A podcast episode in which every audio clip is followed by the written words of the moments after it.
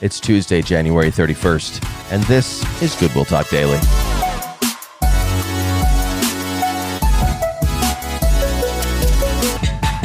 Welcome back, everybody, to Goodwill Talk Daily. It's great to be with you today, and I want to thank you for joining me as we go through the book of Isaiah. Actually in the shortest chapter in Isaiah today, uh, only six verses long. Actually, I don't know if it's the shortest, but it's one of the shortest in the book of Isaiah. Uh, but it really has something beautiful in it that I think we're going to enjoy. So let's dive in together. And the month on a high note, I believe. Uh, we are in Isaiah chapter 12, starting in verse 1. In that day you will say, I will praise you, Lord. Although you were angry with me, your anger has turned away and you have comforted me. Surely God is my salvation. I will trust and not be afraid. The Lord, the Lord Himself is my strength and my defense. He has become my salvation. With joy you will draw water from the wells of salvation. In that day you will say, Give praise to the Lord, proclaim his name, make known among the nations what he has done, and proclaim that his name is exalted. Sing to the Lord, for he has done glorious things. Let this be known to all the world.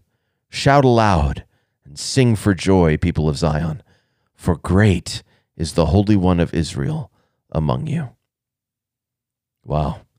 It's a call to worship. It's a it's a an invitation to shout and sing praises to God, the God of our salvation. And I think there's something beautiful in this. Or early in the chapter, we hear, I'll praise you because here's why we're praising. Although you were angry with me, your anger has turned away and you have comforted me. The people of Israel knew the anger of the Lord. They had they'd been involved in idolatry. Their king, Ahaz, at one point, their king was even guilty of child sacrifice. It was wickedness, horror upon horror. And yet, God's anger was not eternal. Why? Because he loved his people. And he turned his anger away from them that he might be their comfort.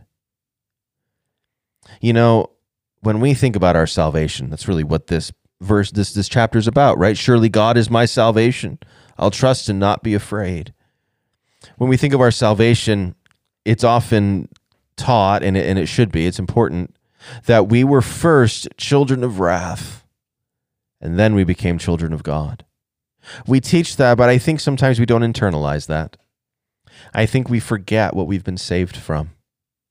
Sin and injustice are worthy of the wrath of God we don't like to talk about his anger or his wrath because it's uncomfortable, right? We, we want to talk about his love for us. We want to talk about his compassion to us. And that's true. He's shown that to us by saving us in Jesus Christ. But his wrath against sin is equally true. He hates sin, he finds wickedness and abomination.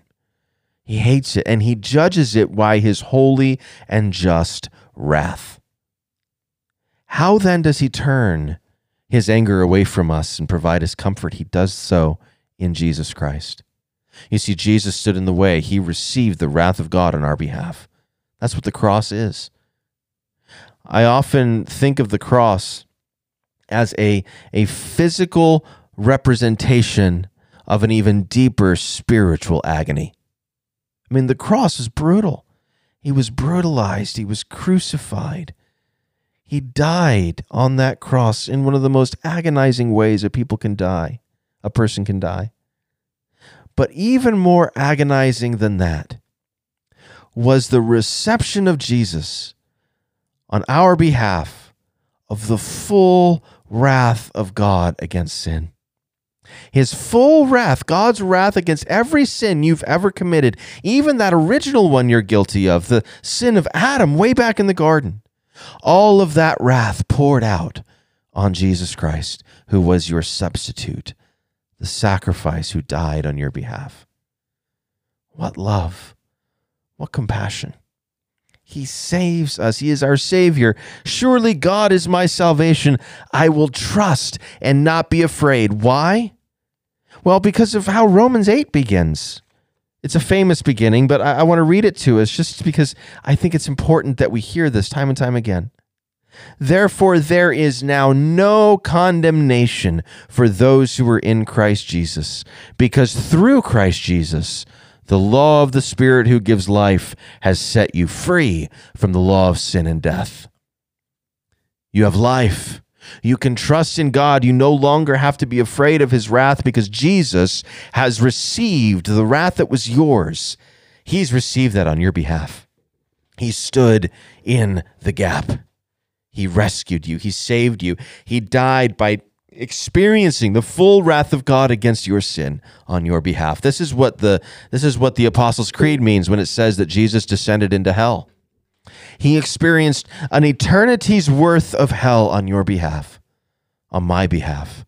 In fact, he experienced an eternity's worth of hell on behalf of every single person who puts their faith in him to be saved. Imagine this. Imagine the love Jesus has for you that he would undergo this for you. He was equal with God. And yet, he didn't see equality with God a thing to be grasped, but because of his great love for us, he took on flesh. He dwelt among us. He took on the form of a servant, even, and was obedient unto death, even death on a cross. But for the joy set before him, he endured the cross, despised the shame, despised the shame. And now, because of what Jesus has done for us, it is true that every knee will bow and every tongue confess that Jesus Christ is Lord. He has received his glory in full, and we receive it in Christ. Think of what Jesus did for you. It is not possible for us to meditate on Christ's death and resurrection too often. Every day we should give time to meditating on what he did for us. He died for our sins. That simple gospel message that we teach our children is true for us still today. We don't grow out of it. We don't get past it. We don't go beyond it. Jesus died for my sins. He experienced the wrath of God for my sins because he loves me and He loves you. Would we meditate on that together today? He is our salvation. And then after we meditate, would we draw water from the wells of salvation with joy? Would we be so filled with joy that we can't help but sing and shout his praises? Would we give praise to the Lord and proclaim his name? Would we make known among the nations what he has done? Would we be willing to share it far and wide? He saved me from my sin, and he can save you too if only you would put your faith in him. Sing to the Lord, brother and sister Christian, for he has done glorious things. Let this be known to all the world. Shout aloud and sing for joy, people of Zion, O Christian. For great is the Holy One of Israel, our God and Father among us. Oh, would we celebrate the grace of Jesus Christ, the sacrifice of Jesus Christ for us? He loves us. God loves you so much that Jesus died for you meditate on that. And would that meditation today lead you into worship, singing the praises of Jesus today? I pray that so for you. Let's pray together. Father, thank you for sending Jesus to die for us. Thank you for forgiveness.